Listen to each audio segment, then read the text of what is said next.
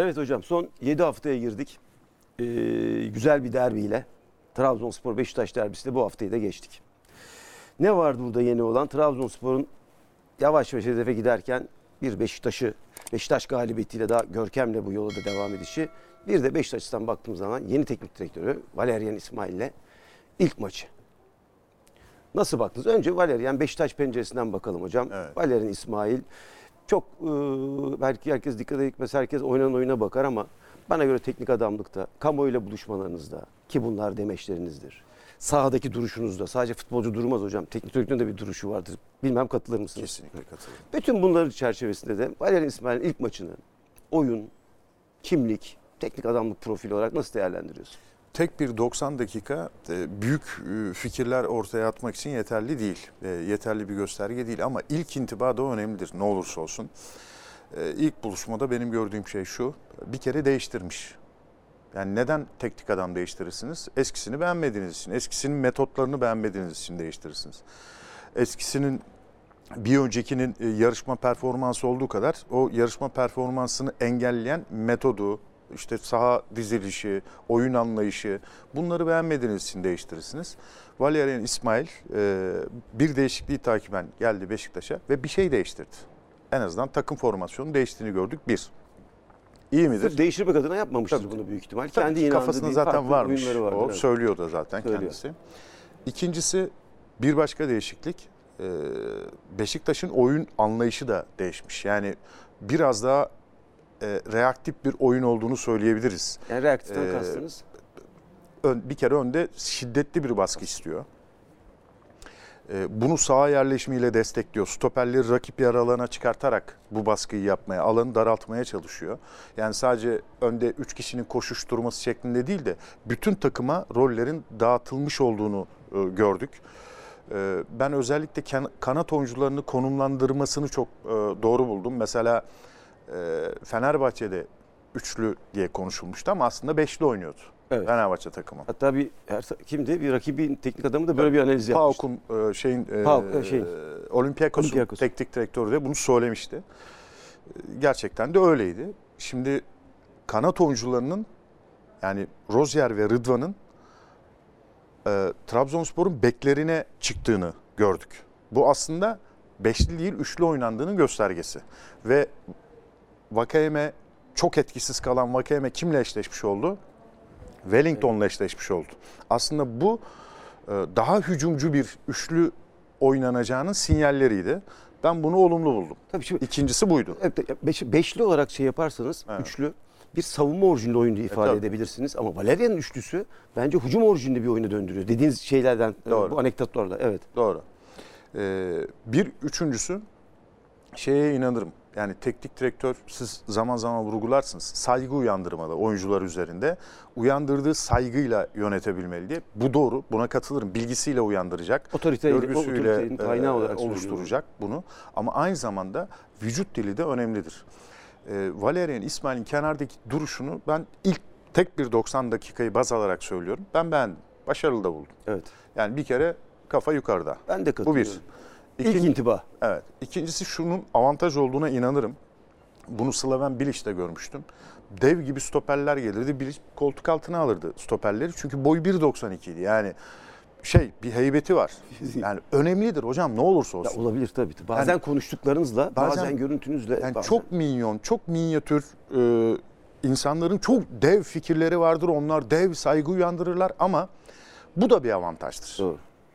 Yani Valerian İsmail de eski bir stoper doğal olarak o da uzun boylu postlu bir adam. Ben kenardaki şeyini vücut dilini beğendim.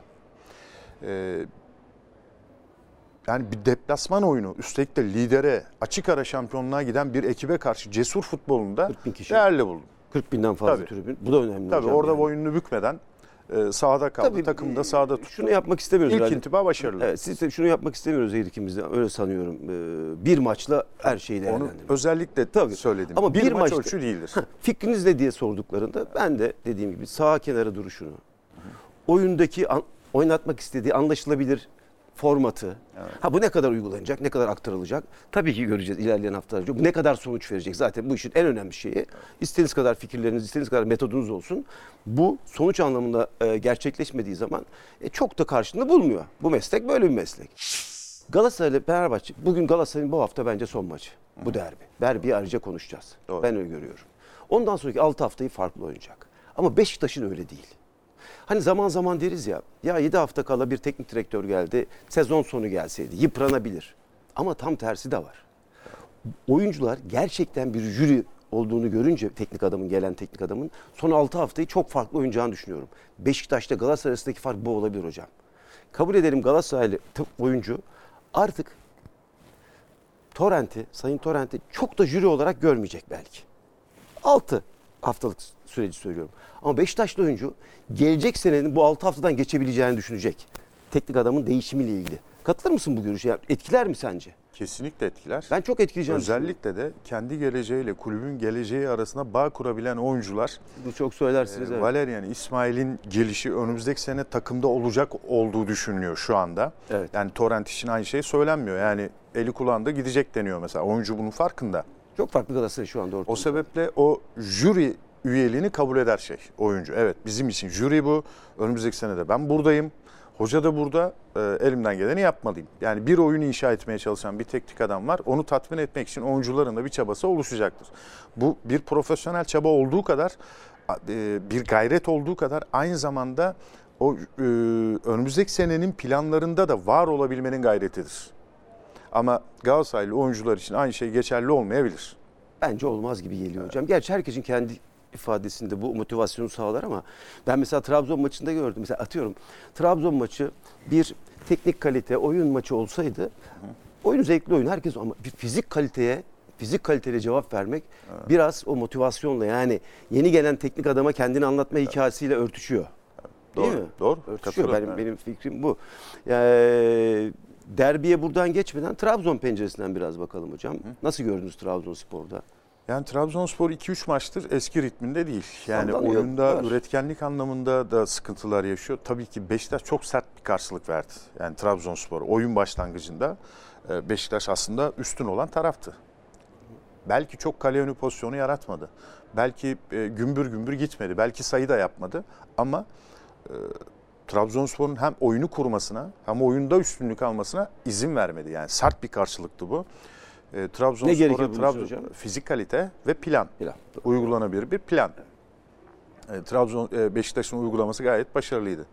Acaba Trabzonspor'u mu Trabzonspor'un oynayamamasının sebebi Beşiktaş'ın o sert baskısı mı yoksa Trabzonspor'da mı düşüş var? Biraz fizik olarak veya zihinsel olarak biraz düşüş mü var? Onu tabii ki antrenör ekibi e, bilecek. E, onlar değerlendirecekler. Biz de saygı duyacağız ama benim gözlemim e, hem Beşiktaş'ın izin vermediği hem de Trabzonspor'un şu anda kusursuz bir formda olmadığı yönünde. Evet. Biraz harika da bir koreografi vardı. Benim çok hoşuma gitti. Ben çok etkilendim. Ahmet Suat Özyazıcı, Özkan Hoca burada, Özkan Asümer. Ortada da Abdullah Avcı. Tabii ki şampiyon olmayacağı e, bilmiyoruz. Çok büyük çok büyük avantajlarla önde. Bana göre harika bir futbol ve spor için söylüyorum yani harika bir yılların ötesine geçebilme anlamında söylüyorum. İki teknik adamı da orada görmek ve yeni şeyi görmek çok güzel görüntüydü. Ben de. Ee, e, onu sevdim. İrfan Can'ın bir pozisyonu var. Böyle spor, güzellikler dediğim için söylüyorum. İrfan Can golü atar Evet. şeyde, Kayseri'de. Ee, eşi hamiledir büyük ihtimal anladığım kadarıyla. Topu ister. Top toplayıcı çocuktan ve çocuk da vermez Bu çocuk toplayıcı çocuk arkadaşımız, küçük kardeşimiz büyük ihtimal altyapılarda oynayan çocuklardandır. Bir futbolcudur. Tabii. Tabii ki Kayseri sporlu olmanın getirdiği şeyle o davranışı nasıl değerlendiriyorsun? Gerçi ikisini çok doğru bağladı mı bilmiyorum ama spordaki güzellikler ve spora bakış anlamında söylüyorum. e, ben bir küçük bir çocuğu e, erişkin olmayan, yetişkin olmayan e, bir çocuğun yaptığını işte doğru yanlış o şekilde yaftalamayı doğru bulmam. Ama şunu söylemek isterim. Hayır, Şimdi etrafındaki çocuğun yargılamak etrafındaki- olarak değil. tabii ki Ona anlatmak, konuşmak Tabii, olarak tabii. söylüyorum. Konuşmak hatta Ee, anlatmak. bu konuşmam o e, çocuğumuza, evladımızadır. Evladım.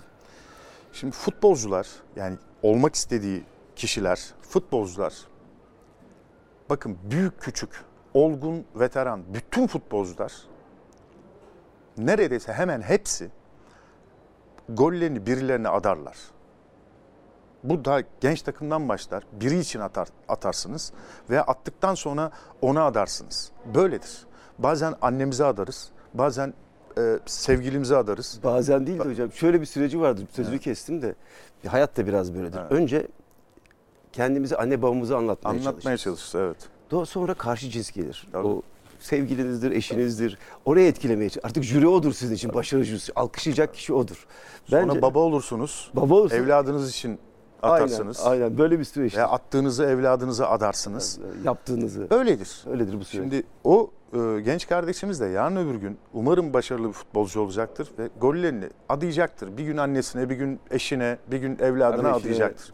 Şimdi İrfan Can o topu kanına koymak istedi. Eşine bir mesaj göndermek istedi. Sağlık dilemek istedi. Onu kutlamak istedi belki.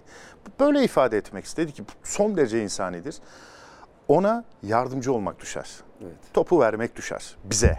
Eğer biz oradaysak, kim hangimiz oradaysak bakın Kayseri Spor'a sorumlulukları vardır herkesin, Kayseri Sporluların ama önce futboladır. Ve Sportmenlik futbolcuyadır. Hocam sportmenliğin çok dışında baktım şeye. Fut- Futbolculuk bağlamında baktım. Sportmenlik tabii ki ayrı. Evet. Ama bir de o yönü var. Ama bizim çocuğa e, önereceğimiz davranış modeli o topu ona vermek, onun kutlamasına uzaktan bakmak, gıptayla, saygıyla veya ne hangi duyguyla olursa olsun bakmak, o futbolcunun o duygusunu yaşamasına izin vermek. bir de fair play benim hoşuma gidiyor hocam ya. elbette. Vallahi gidiyor. Bir küçük hikaye geçebilir miyim Tabii yani? ki. Belki çok gereksiz kalacak belki ama babam anlatmıştı çok etkilenmiştim. Pimpon, masa tenisi. Babam da masa tenisi oynuyor. Ee, arkadaşlar var. Baba Suat dedikleri mimar bir adam. O zaman 40 yaşında falan. İstanbul şampiyonası oynanıyor hocam. O zaman kurallar çok enteresan. Bir şey yapmak isterim. Karşımızda böyle şeyler yok. Ne şimdi kameralar var. Teniste falan bakıyorlar ya kartal Tabii bakışı, canım, kartal, gözü yok. kartal İki rakip oynuyor. Masaya değip değmediğini rakibine soruyorsunuz. Top değdi mi diyorsunuz. Hakem soruyor top değdi mi? Sizin beyanınız ka- doğru kabul ediliyor. Baba Suat'te belki de lakabını da buradan alıyor. 19 yaşında bir çocukla final oynuyor. Evet. Maç 20-20 o zaman 21 sayı pimpon. Şey 19-20 mi öyle bir şey. Genç çocuk bir vuruş yapıyor. Top masaya değmeden çıkıyor. Diyor ki baba saat değdi mi diyor. Değdi diyor. Babamlar maç bitiyor. Ne yaptın baba diyorlar ya. Daha 19 yaşında diyor. Bence bu bir İstanbul şampiyonu böyle kaybetmek çok daha büyük kazanımlar getiriyor. Biraz romantik oldu belki ama buna ihtiyacımız var hocam futbolda. O romantizm olmadan olmaz. Bu futbolda hakikaten bu Şimdi e, Baba Suat'tan bahsettiniz. Belki de hiç bahsetmeyecektiniz. Hiç, İstanbul yani- şampiyonu olacaktı ve hiç bahsetmeyecektiniz yani. Eğer yaşıyorsa doğru, doğru uzun Yok, olsun. o yani. çok uzun süre Eğer çok uzun süre göçüp gittiyse de oldu. Ama e, böyle anlatılıyor Allah rahmet eylesin işte, Tamam. evet. Fazla romantik oldum hocam. Çok gerçekçi bir derbi var önümüzde hocam. Romantizmi kaldırmayacak ki ben onların içinde de olmasını isterim ve onların tarihinde de var bence. Var, var, Fenerbahçe var. Galatasaray derbisi. o Fenerbahçe romantizm olmadan mitoloji olmaz. Doğru. Yani doğru. bu futbol mitolojisi romantizm üzerinedir biraz da. tabii o Sadece sahne gerçekler değil, gerçekçilik değil. birçok yani. sahne hatırlayabilir tabii insanlar ama e, şeylerden biri de e, Metin Oktay'la Can Bartın o forma de rahmetli e, o formaları değiştirip birbirlerini değiştir. Ben Fenerbahçe'de oturuyorum artık hocam. O Yoğurtçu Parkı'ndan geçerken Can abinin, Can Bartu'nun, Lefter'in, Alex'in. Alex. Ben heyecanlanıyorum ya. Ne alakam var diyeceksin ama bir futbolcunun bıraktıklarıyla. Umuyorum bu derbide öyle sportmen olur diyelim. Biraz sahaya girelim derbide. Tamam. Hocam Fenerbahçe ciddi ciddi ilk hedef ikincilik diyelim. Ee, Konya'da sıkı bir yarışı var. E, Galatasaray en büyük rakibi ligdeki en büyük rekabetçisi, tarihi rekabetçisi Galatasaray onu engellemek isteyecek. Yenecek mümkünse berabere kalmak isteyecek. Bu işin de keyfi bu. Tabii. Tadı bu. Hadi çıkıp oynayalım değil. Böyle bir anlam yüklemek birçok şeye. tabii. Ne diyorsunuz ama ben sağ açısından teknik anlamda. Fenerbahçe iki aydır çok uzak olduğu ikincilik yarışına yürüye yürüye, koşa koşa tutundu. Ve gerçekten formda. Yedi maç. Son 7 maç 6 galibiyet. Önemli bir seri. Son 11 haftanın yani İsmail Hoca geldikten sonraki 11 haftanın lideri Fenerbahçe. Ligdeki lideri değil mi? Ligdeki lideri. Şimdi sadece puandan da söz edemeyiz yani. Son oynadığı oyun Fenerbahçe'nin son derece başarılı. Belki süper gösterişli falan diyemeyiz ama başarılı bir oyun var. Rakibini hiç yaklaştırmayan bir oyun var ve deplasmanda çok net bariz bir üstünlükle açılmış bir farkla yüksek skorla kazanılmış bir maç. Fenerbahçe formda. Galatasaray formda değil. Galatasaray yarışa da bir türlü giremedi. Yani küme düşme hattından uzaklaştı belki ama sıralama yarışlarının içerisinde olmadı. Ama bütün bunlardan bağımsız ne olursa olsun birinci ile ikinci de oynuyorsa, birinci ile 18. de oynuyorsa bu maçın adı Fenerbahçe Galatasaray maçı. O yüzden de her şey açıktır. Fenerbahçe favoridir. Daha iyi kadrosu vardır Fenerbahçe'nin. Daha istim üstündedir. Daha formdadır. Daha aklı başında oyunları vardır. Hedefi ve favori, vardır. favoridir. Ve daha belirgin bir hedef Hedefi vardır. vardır. Ama maç Fenerbahçe Galatasaray maçıdır. Bu pencereden bakın. Galatasaray forması giyen her futbolcu için Yani, Fenerbahçe Özellikle yenmek yani. sadece yeterlidir. tabii ki yeterlidir yani. Ben e, zaman zaman şunu söylerim. Fenerbahçeli arkadaşlarımız da oldu. Taraftarlara da konuşurken ben Fenerbahçe forması giymedim. Ama Fenerbahçe'ye karşı oynamak da büyük bir onurdur. Tabii ki. Tıpkı Galatasaray'a karşı olduğu gibi. Yani bunu Galatasaray da biliyor. Sadece Fener yenmenin ona karşı oynamanın da birbirlerine karşı oynamanın da sportif anlamda büyük bir onuru vardır. Umuyorum bu da böyle şey anlamda geçer. Galatasaray e, en büyük zafiyeti ne olur? Şöyle saha içi baktığın zaman biraz bu hafta çünkü bir takım güçleri olarak karşılaştırdık. Seneye kimler e, bu kadro içinde diye bakınca Galatasaray Yani Galatasaray avantajı ne olabilir mesela Galatasaray? Yani Galatasaray'ın avantajlarından çok dezavantajları konuşulabilir. Çünkü sahada çok belirgin bazı e, defolu bölgeleri var. Zayıf halkaları pozisyonda var, Zayıf halkaları var. E, zayıf mevkileri var. Özellikle orta saha Galatasaray'ın bu sezon başından itibaren hep belini büken bir numaralı unsur oldu bana Kurulamayan sorarsanız. bir oyunun Olmadı. müsebbibi. Evet olmadı. Yani o Galatasaray orta sahasının merkezinden acayip bir oyun kalitesi çıkmadı. Acayip pasör işleri çıkmadı. Acayip işte skor katkıları falan hiç çıkmadı. Ee, bununla beraber e, rakip için son derece caydırıcı bir baskılı fizik kalite de çıkmamış oldu. Galatasaray'ın birinci handikapı bu. Son haftalarda da Fenerbahçe için hem Crespo hem Zeiss biri koşuda, mücadelede, diğeri skorda ciddi katkılar yapıyorlar. Ee, Ben e, bu mevkinin Galatasaray için handikap Evet. olduğunu düşünüyorum. Dezavantaj olduğunu düşünüyorum. Çok net bir Fenerbahçe favorisi ya. Ben anladığım kadarıyla hakikaten net favori Fenerbahçe. Ama bu işin bir derbi oluşu net kelimesini kaldırıyor. Kaldırır. Favori Fenerbahçe dedirtiyor Bütün bana. da. klişeleri açıktır yani. Açıktır. Derbi önü klişelerini açıktır. Derbi bu belli ol. Favori Favori, favori, olmaz. favori olan kaybetmez. açıktır. Domenek Torrent'in geleceği ne olur? Sadece bu derbi için değil Galatasaray yönetimiyle de ilgili tabii bu. bu Ya, 30 Nisan'da Domenek. Torrent'in e, geleceği kendisine bağlı değil. E, ki En kötüsü budur teknik adam için. Bilirsiniz bazen, bazen bilmezsiniz. Geleceğiniz hiç size bağlı değildir. Kulüpte sizin hiç giremeyeceğiniz, girmediğiniz, umursamayıp girmediğiniz veya umursasanız da giremeyeceğiniz kulisler geleceğinizi belirleyecektir. Benim üzüldüğüm nokta budur. Başıma gelmiştir. Bir, bir başkasının başına gelsin istemem. Ama Sayın Torrent'in ki bence saygın bir teknik adamdır. Yani e, Pep Guardiola'nın yardımcısı olmak bir küçüm, küçümseme unsuru olamaz. Çünkü bu e, Pep. Guardiola'nın bir yardımcısının Şampiyonlar Ligi kupası var. Müteveffa Tita Villanova. Tabii. Pep Guardiola'nın yardımcısı daha sonra geldi şampiyon oldu. Şampiyonlar Ligi'ni kazandı. Bir başka yardımcısı Mikel Arteta işte Arsenal'de olmadı de- denildi. Bir daha olmadı denildi ama şimdi bu sezon işte e, çıkıştaki bir ekip. E tabii ama yardımcılık tabii bir süreçti. Buradaki tabii ki farklı süreç. olan Torrent Ya 56 daha, daha geç yaşlı olması. yakalan e, Ama şey gelmesiydi. bu. Ne olursa olsun bence saygın bir teknik adamdır. Kesinlikle. Ve kaderi ne yazık ki kendisine bağlı değildir. Şu anda. Ne üzücü ki. Fenerbahçe Kendisine galibiyeti değiştirir mi? Atıyorum. Olası bir Fenerbahçe galibiyeti. Ha, büyüsü var bu maçın diye söylüyorum. Büyüsü var bir, bir haftayı değiştirir. Ama hemen arkasında seçim var. Seçim var. Yani seçimde neler değişecek onu bilmiyoruz ki. Doğru doğru. Ya tamamen Ve sağ dışından Galatasaray'da son farklı bakın, değişkenler. yıllardır y- 2002'de e, merhum e, Özhan Canaydın Başkan seçim konuşmasını yaparken şunu söyledi. Gönüllülerin teknik direktörünü getireceğim dedi. Hı hı. Bir, bir, bir yere atıfta bulundu. Evet. Yıllar geçti. Son seçimde Sayın Burak Elmas da Sayın Fatih Terim'le işaret ederek çalışacağını söyledi. Yani şimdi yeni gelecek 3 aday, 4 aday, kaç tane aday çıkacaksa bilmiyorum. Her biri belki birer tane teknik adam söyleyecekler.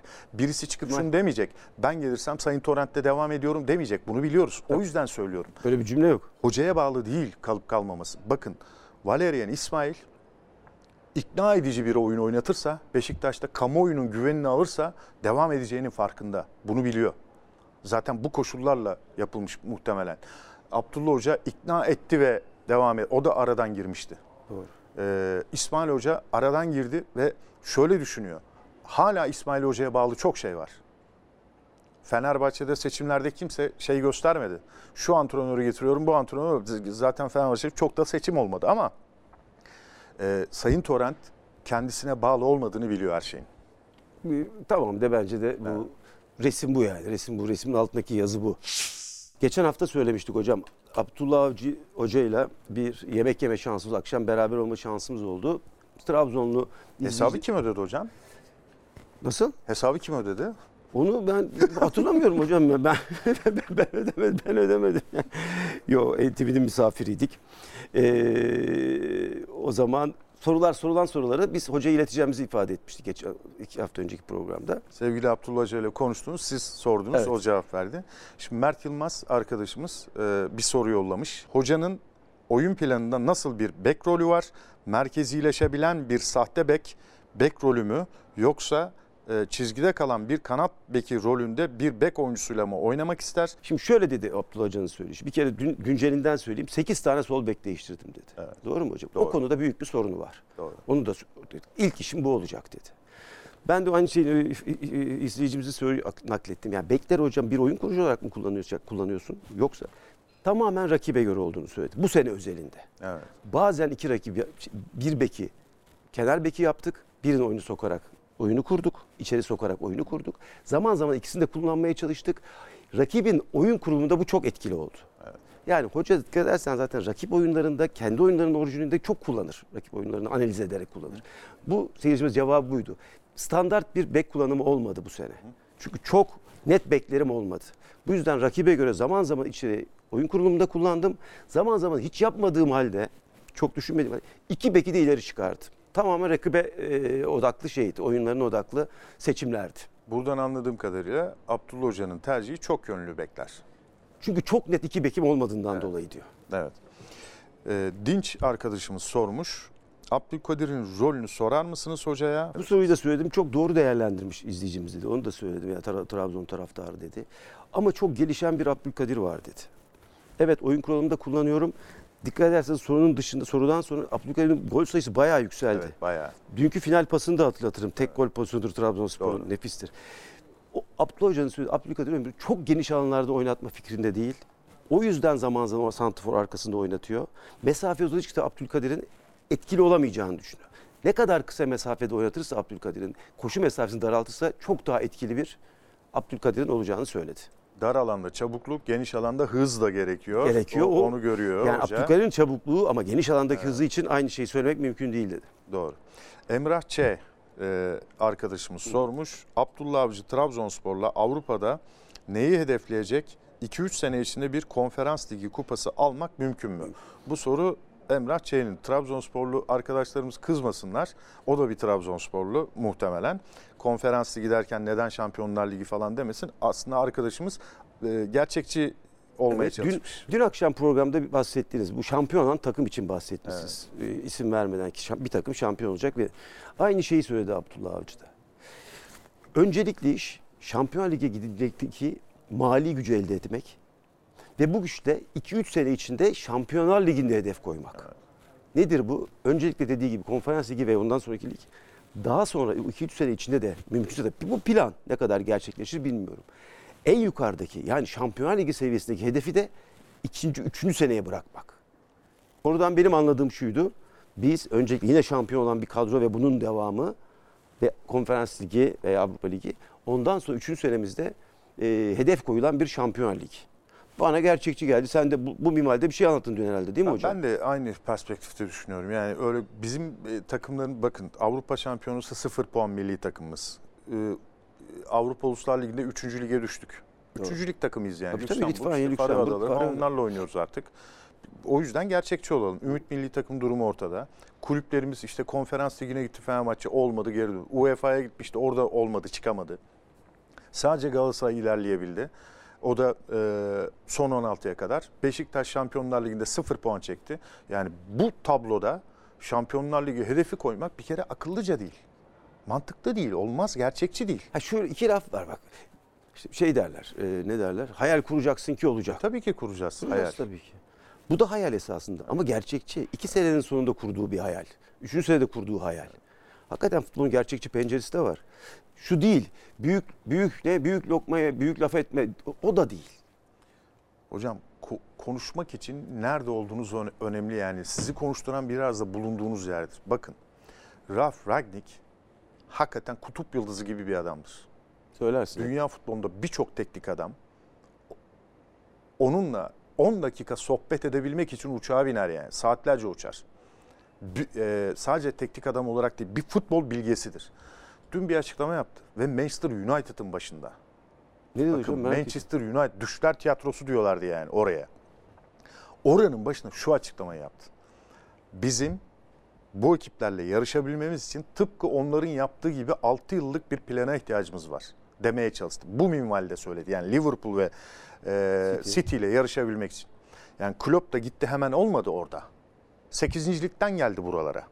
E, City de e, yavaş yavaş adım adım ilk ilk sene ilk ilk sene şampiyon olmadı.